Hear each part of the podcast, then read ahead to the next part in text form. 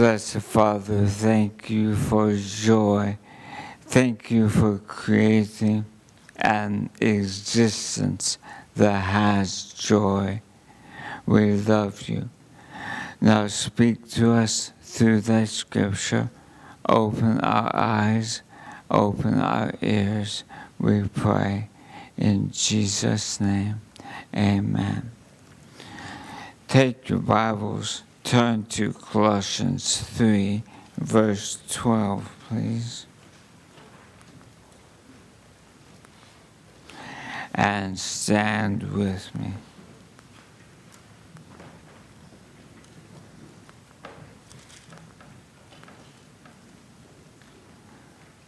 Give me just a moment.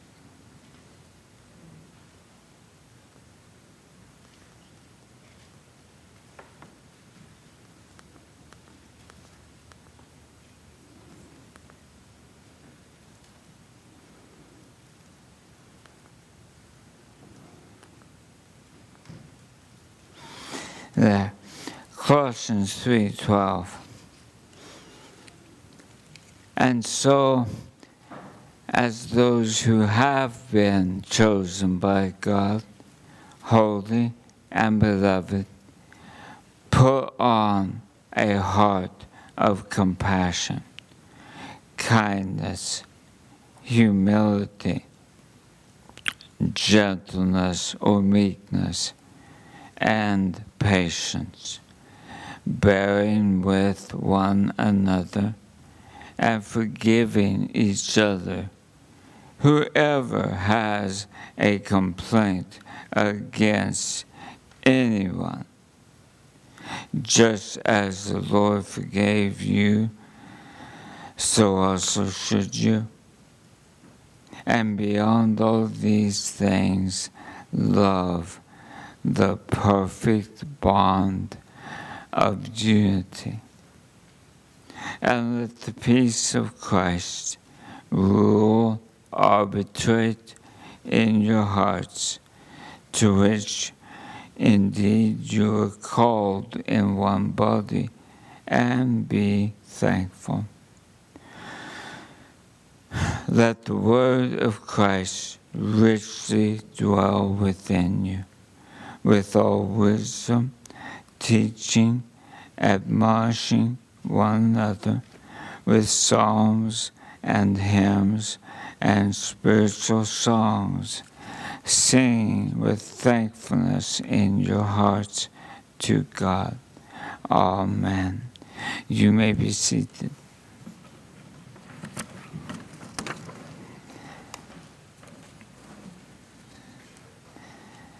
Before I enter into today's text, and as my eyes scan, it's so good to see each of you. This does not happen all the time, but I awoke with an unmistakable love, anticipation for this passage. I always take that as a good sign. It's when I'm still, boy, Tammy, I don't know about this sermon but there's depth here probably for more than 1 week. But first, review, because I do not doubt, and as pastors are wont to do, I'll move around just a bit. I do not doubt but that we have our regulative principle down rather well, and we take pride in that. So we are worshiping, obeying God actively by seeking to do according to His commandments. This is good, not to mention wise. But there's a passive obedience involved too. And the passive obedience is a challenge. Passive obedience is, well, let me read this again. Contentment is the soul's worship, to subject itself thus to God. Be it done unto me according to thy word. In active obedience, we worship God by doing what pleases God. That's the regulative principle. That's good. But by passive obedience, we worship God by being pleased and content with what God does.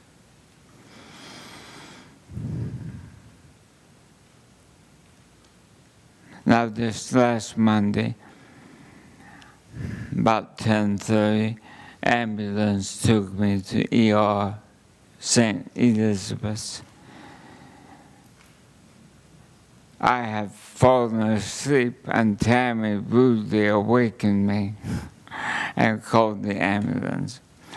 So, but I won't go into all the issues involved. But we were there from 10:30, 11, until about 8 o'clock Monday night. It's not fun. Don't do it. Don't do it. And it's hard to be pleased and content. It was not fun. It was not happy. But it was the Father's hand. I acknowledge that. And so, posturing myself again and again. Sometimes this is multiple times in a day. So that I am passively obeying, passively worshiping all God does. How is that with you? You see, when there's a grumbling spirit, you're not pleased and content. Where there is anger, you're not pleased and content. Where there is bitterness, there is no pleasure and contentment with what God is doing. Pastoral reflection. So if the ER doc that is about to replace me came, I'd say, with regard to the patient's vitals, his active obedience, he's good. But his passive obedience here, long-term rehab is needed. Crowning grace of love last week. Do we love? 1 Corinthians 13 says, love keeps no record of wrongs. What you doing with that black book in your pocket? What you doing reviewing all the wrongs of your neighbor? Love keeps no record of wrongs. Now, somebody not regenerate doesn't get that. But a child of God understands it loud and clear and starts learning to practice Philippians 4, taking it to the Father with prayer and supplication, with thanksgiving, giving your request to God. And then John 21 factors in. As I turn and look backward at my neighbor who I've got issues with, Lord, what about him? What about her? And Jesus says to me, what is that to you? You follow me. and the arbitrating peace of Christ. That's verse 15 of Colossians 3.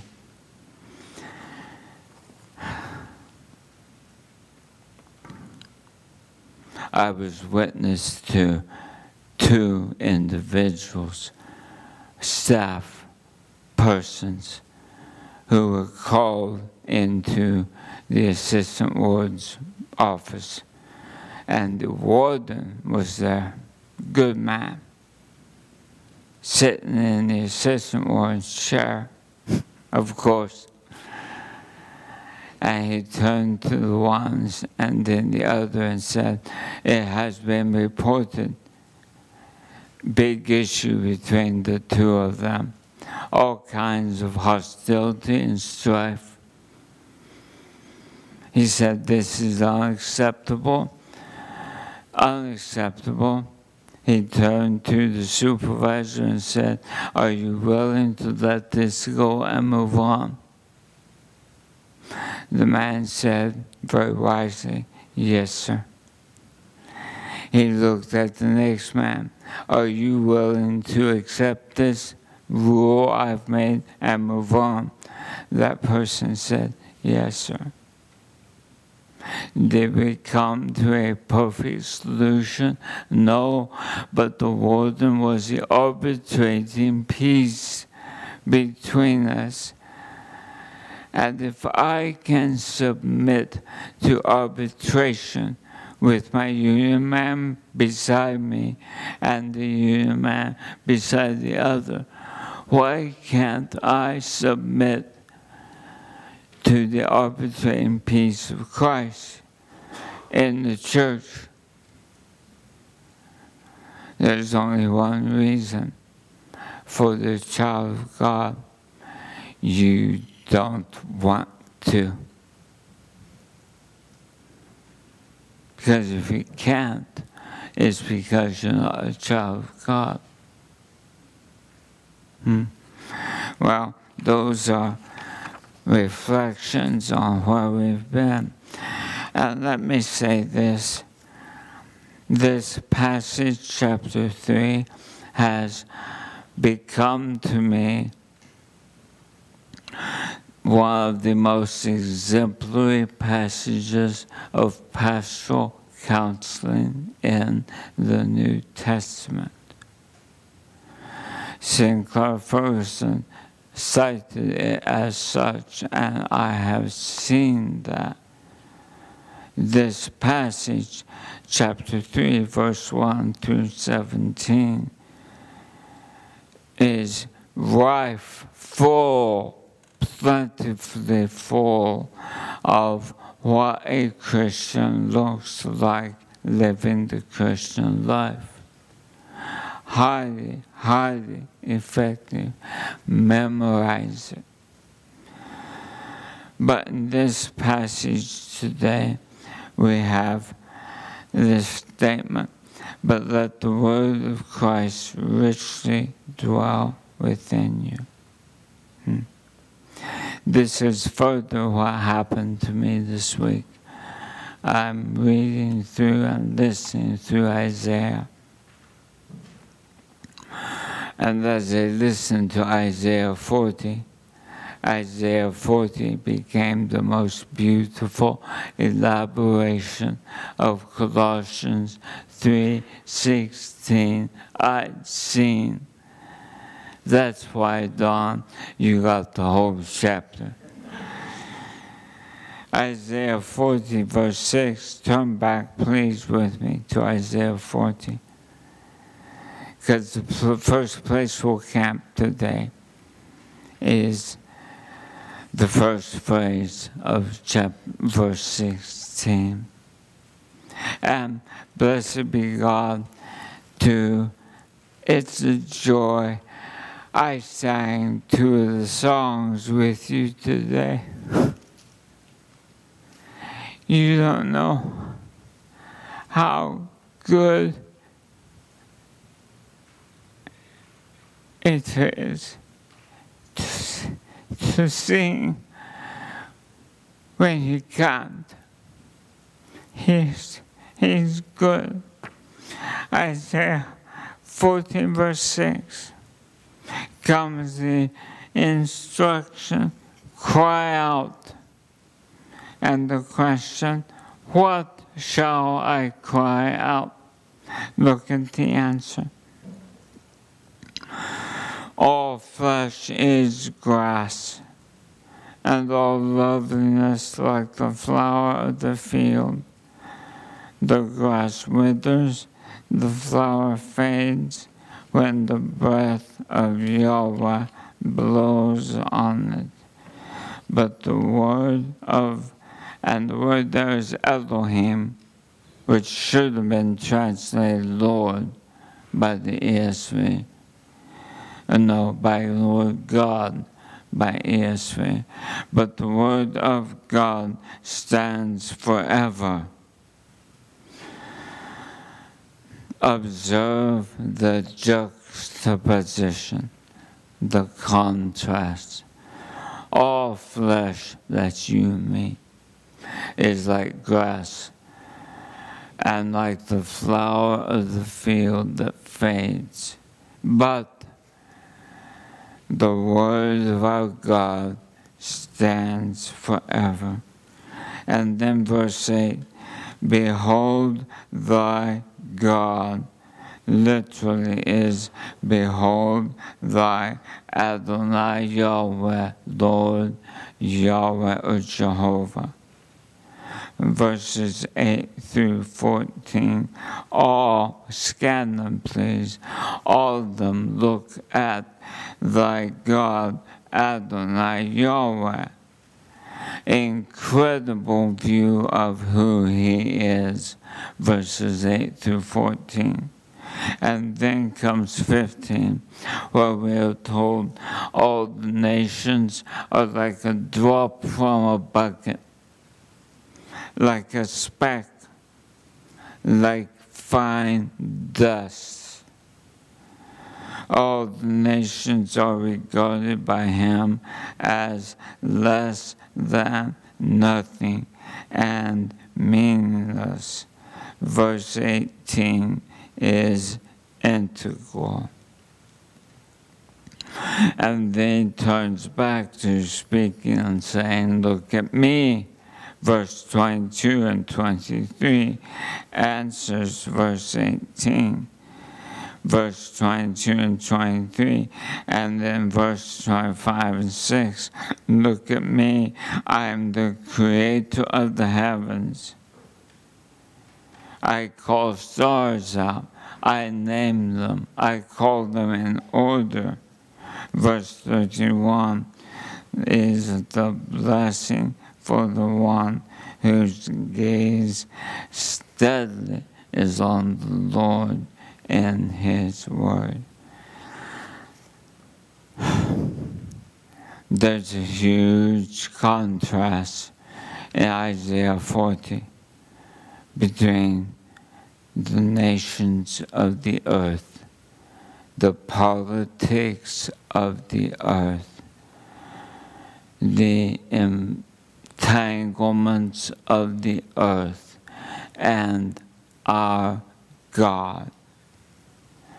And the scripture links by, but the word of God stands forever. Verse 16 of Colossians 3, let the word of Christ dwell in you richly. Application. Where are my thoughts? Where do I spend my time thinking? Am I consumed with world politics? Am I consumed with federal or state politics? Am I concerned with media? Big issues that the news media throws at us every day. What does Isaiah 40 call all that? Dust. Dust in the wind. A speck of fine dust. a drop of water from a bucket. But what does Isaiah 40 put in contrast to that? Holy Scripture. Thy word stands firm in the heavens. So where am I going night after night, thinking about things that are as dust in God's eyes, or thinking about my God, creator of heaven and earth? You see, you ain't going to get no peace if you're drinking from the well of world events. But you can have peace, peace, if your eyes are stayed on Him. Now, my suspicion is that you may be sitting there a little not happy, ticked. He's preaching at me. If you sense that, that's the Spirit of God, not me. I didn't call you out. I don't even know if you read your Bible. He does. He knows where your mind goes. Now, it's fairly easy to us, because when you sit down with somebody and all they can talk about is sports, are sports bad? No. But is that all that you think about? All they can talk about is world events. Are those bad to think about? It depends. But who is sitting down with our midst and saying, look at what God is teaching me from the book of Hosea this week. It's marvelous. And stay camped there, because all this other stuff is like drops, dust. And so we come back to the statement, and I'll swing back.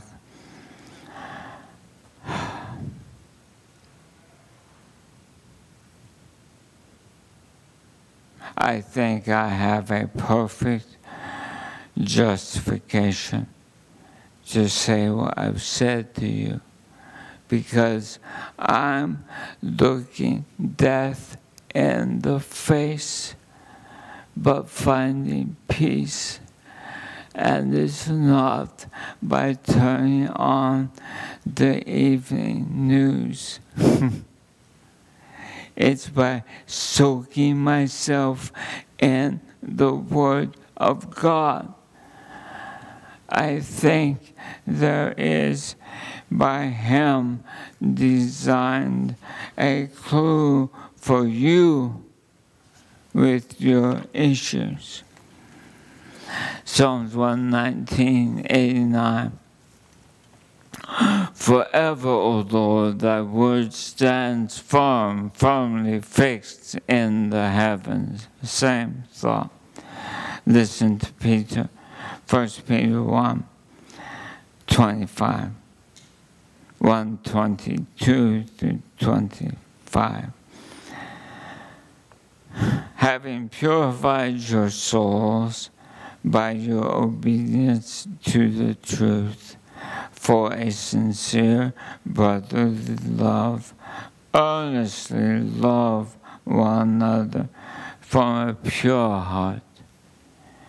Since you have been born again, not of perishable seed, but of imperishable, through the living and abiding Word of God. And then Peter quotes Isaiah 40. For all flesh is like grass, and all its glory like the flower of grass. The grass withers and the flower fails, but the word of the Lord remains, stands forever. And this is the good news that was preached to you.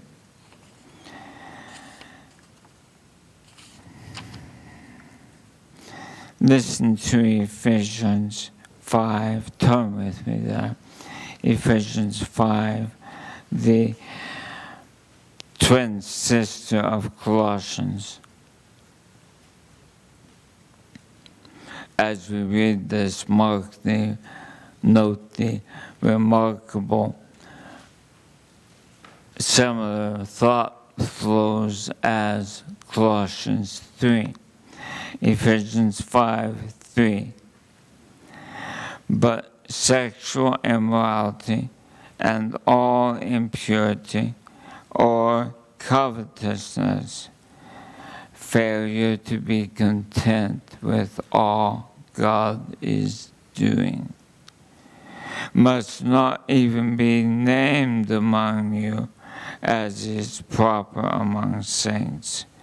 Let there be no filthiness, nor foolish talk, nor crude joking, which are out of place, but instead let there be thanksgiving. For you may be sure of this, that everyone who is sexually immoral or impure, or who is covetous, has no inheritance in the kingdom of Christ and God. Let no one deceive you with empty words, for because of these things the wrath of God comes on the sons of disobedience. Therefore, do not become partakers with them. Don't walk like the world. Don't talk like the world. Don't have attitudes like the world. Verse 8, for at one time you were darkness, but now you are light in the Lord. Walk as children of light, for the fruit of light is found in all that is good and right and true, and try to discern what is pleasing to the Lord. Oh, time out. Huddle time. Come on. How is this with you? How often do you pray, Lord, help me know what is pleasing to you in my circumstance? What a remarkable prayer. You would pleasure your Father with that request.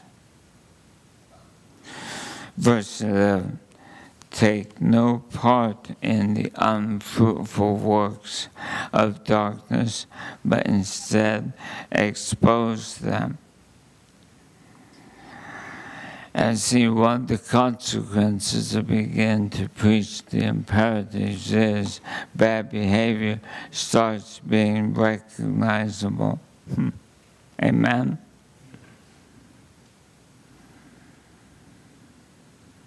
And needs to be lovingly, gently, by God's timing, exposed.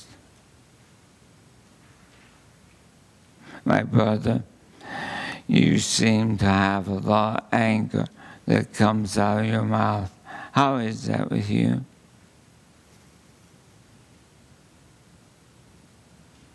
My sister, the words that come out of your mouth sometimes are very difficult for me to hear because of Colossians 3:8. How is that with you? We need to check one another.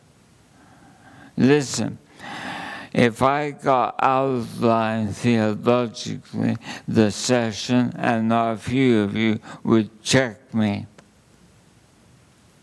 Why aren't we doing that attitudinally? We need to, if we want to be finding out what is pleasing to the Lord. Verse 12, for it is shameful even to speak of the things they do in secret, but when anything is exposed by the light, it becomes visible. For anything that becomes visible is light. Therefore it says, awake, O sleeper, rise from the dead, and Christ will shine on you. Verse 15, Ephesians 5. Look carefully then how you walk, not as unwise, but as wise, making the best use of the time, because the days are evil. Therefore do not be foolish, but understand what the will of the Lord is, and do not get drunk with wine, for that is debauchery, but be filled with the Spirit, addressing one another in psalms and hymns and spiritual songs, singing, making melody to the Lord with your heart, giving thanks always and for everything to God the Father, in the name of our Lord Jesus Christ. Did you notice what has stood out to me between Colossians 3 and Ephesians 5? Colossians 3 and Ephesians 5 particularly address the singing ministry of a congregation. Colossians 3 and Ephesians 5 use virtually the same language, addressing the singing ministry of a church.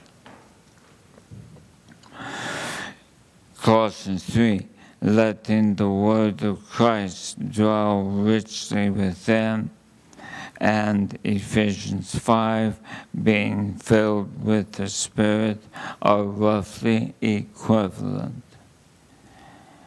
because then follows singing with psalms and hymns and spiritual songs.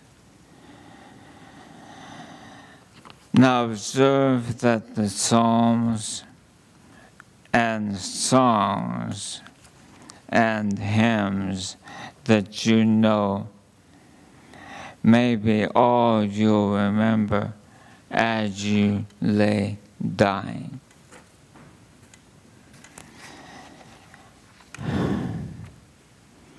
As a chaplain first and then a hospice chaplain, he began showing me some things. And one was the remarkably blessed experience for the dying, if they could hear, and often did, respond with a psalm or a song. I have sat beside semi-comatose, not alert, not oriented at all. I can see her now in Maria Care. She was actively dying, but I began singing. Yes, I could sing at one time. I began singing Rock of Ages, and that unresponsive lady move her lips perfectly, framing the very words.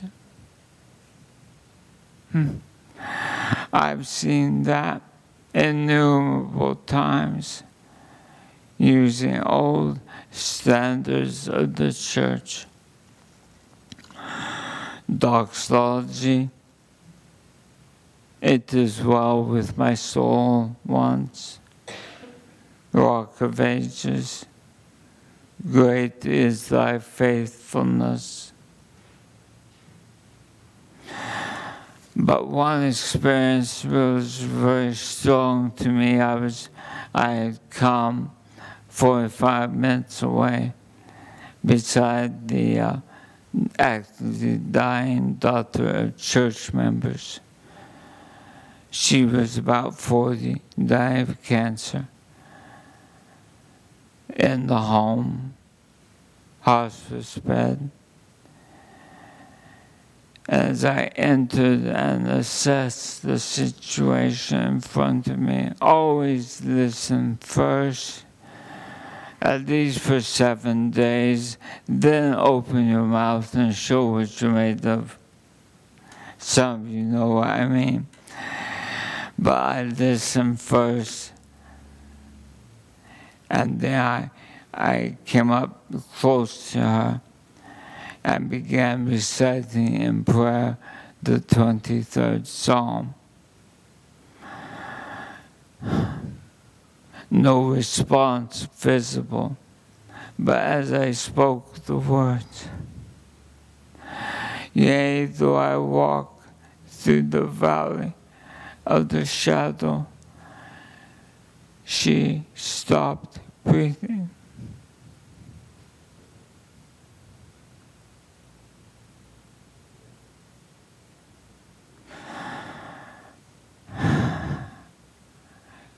Coincidence? With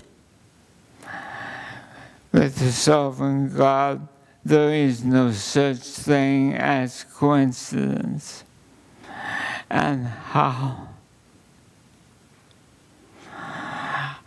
that blessed her aged father and mother. When you lay dying, it will be scripture and songs you have sung in church that he will minister to you powerfully through. One of the greatest tragedies of the contemporary Christian church is that most don't know any of the Psalms. And so they don't know what to sing when tragedy comes, and they don't know what to sing when there's grief and pain. But the Lord Jesus had the Psalms memorized. You know that. They all did as children. And he probably had sung them all. So to approach the Psalms, I'm just thinking of the Psalms at the moment.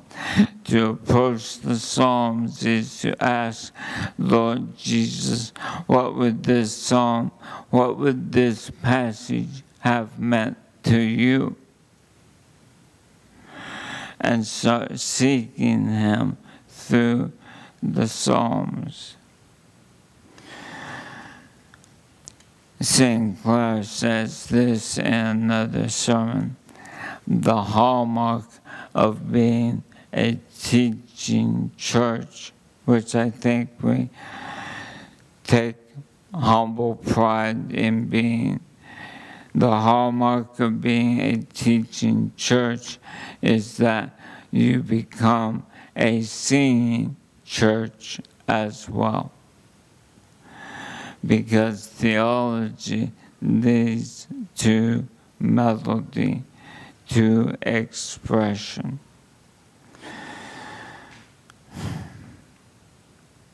Think about the phrasing Paul gives. Let the word of Christ dwell in you richly. Ephesians, but be filled with the Holy Spirit. And then comes psalms, hymns, spiritual songs, and both. When you have Scripture within, you have the Spirit of God within. Because the Spirit is the breath of God that was breathed out, framing, forming, inscripturating the Scripture. So to be filled with the Spirit is to be filled with Scripture. Now there's more, but that is a very tight initial from the two epistles. And the way that the Scottish Presbyterians understood the psalms and hymns and spiritual songs and the church for centuries was they were all psalms, just different categories. This is how our forefathers understood this. Psalms had reference to psalms of adoration. Hymns had reference to psalms of praise. Spiritual songs had reference to psalms showing life's ups and downs, sicknesses, despairs. Psalm 63. My soul thirsts for thee, my flesh yearns for thee, O Lord, as in a dry and weary land where there is no water. Adoration. The Lord is my shepherd. Adoration. Hallelujah. Let all creation praise the Lord. 150. Praise. Spiritual song, Psalms 42, 43, for instance, preaching to self. Why are you in despair, O my soul? And why are you without hope within me? Hope in God, for in Him is salvation. So psalms, adoration, hymns, praise, like the 150s or the 140s on, and spiritual songs. This poor man cried out, and the Lord heard him. Now, that's how the Scott Presbyterians understood this. Psalms, hymns, spiritual songs were ways of categorizing the 150 psalms. Today, we might think psalms are the Psalter, hymns are the Trinity Hymnal, spiritual songs still would be cries of help, cries of woe, cries of thankfulness for the Lord's deliverance. But I will mark this distinction. In today's parlance, in today's lingo, the difference between a Psalter song straight from Scripture and a hymn from the Trinity Hymnal is one of them is the inspired, breathed out Word of God, and one of them is a commentary on God's Word. That's huge. My loyalty is ultimately to Christ, not the COF confession of faith. Now, some of you are angry already. I'm utterly convinced of the confession of faith. through and through, without reservation, of the larger Catechism, shorter Catechism. But that's not what my hope is built on. My hope is built on Christ and His Word. So mark the difference. Today's hymns, Rock of Ages, I bless Him, but it's not the Word of God. But it's a blessed hymn, and I've seen it minister to me. Learn to think clearly, making distinctions. Four important questions. But first, Larry, how long have I been?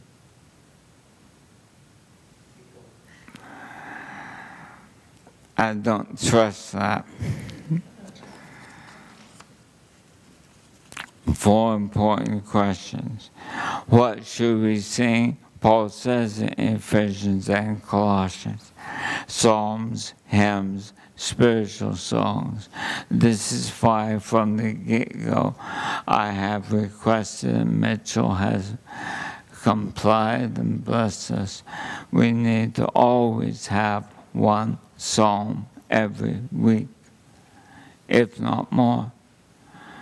We need to eventually get to where we are singing through the Psalms. Psalms, hymns, spiritual songs. What helps us as we sing? Well, studying the Scriptures. Paul tells us here in Colossians, let the word of Christ dwell in you richly. And so we come to a hymn like, and can it be that I should gain an interest in the Savior's blood? Died he for me who bore my shame? Incredible Wesleyan hymn. Incredible.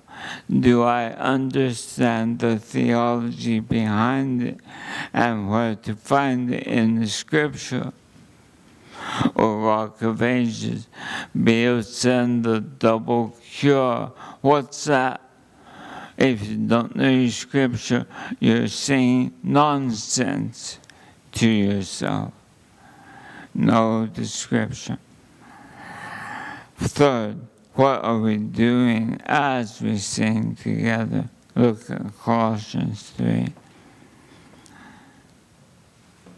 With all wisdom, teaching and admonishing one another with. Wow. The singing service portion of a worship hour is our ministry to God and our ministry to one another. By the songs that we sing, pure praise to God, we are exhorting our brethren to join, praising our God. Adoration, likewise. Grace greater than all my sin. There's so many songs that minister. It is well with my soul. We are ministering to somebody who's struggling in the church as we sing. One man says, singing is preaching set to music. Singing is preaching set to music. And sometimes we, in singing, preach back to Him. And sometimes we are preaching to one another. Well, this Scripture is far, far fuller than what I have given evidence of today. But let's pray that through solid biblical preaching, we will always be a solid, singing church to Him and to one another. Blessed Lord, let Thy word dwell within us richly. Help us to be men and women. Help us to be church officers who are walking the paths of Scripture, seeking Your voice, seeking Your face, hungry for You, and be pleasured and pleased by all that we say, all that we sing, all that we do. I pray, Lord, as the years approach, that this church will more and more sing the Psalms, the Psalter, so that men and women will know the Scriptures by heart as they walk through the sorrows, sadnesses, and yes, the valley of the shadow of death. Minister to us through Your word, not just through the preached word, but in the song word. And Father, deal with our difficulty, being content with all that You are doing. We want to be actively obedient, and yes, we want to be passively obedient, quieted before Thy feet. We pray this in Jesus' name. Amen.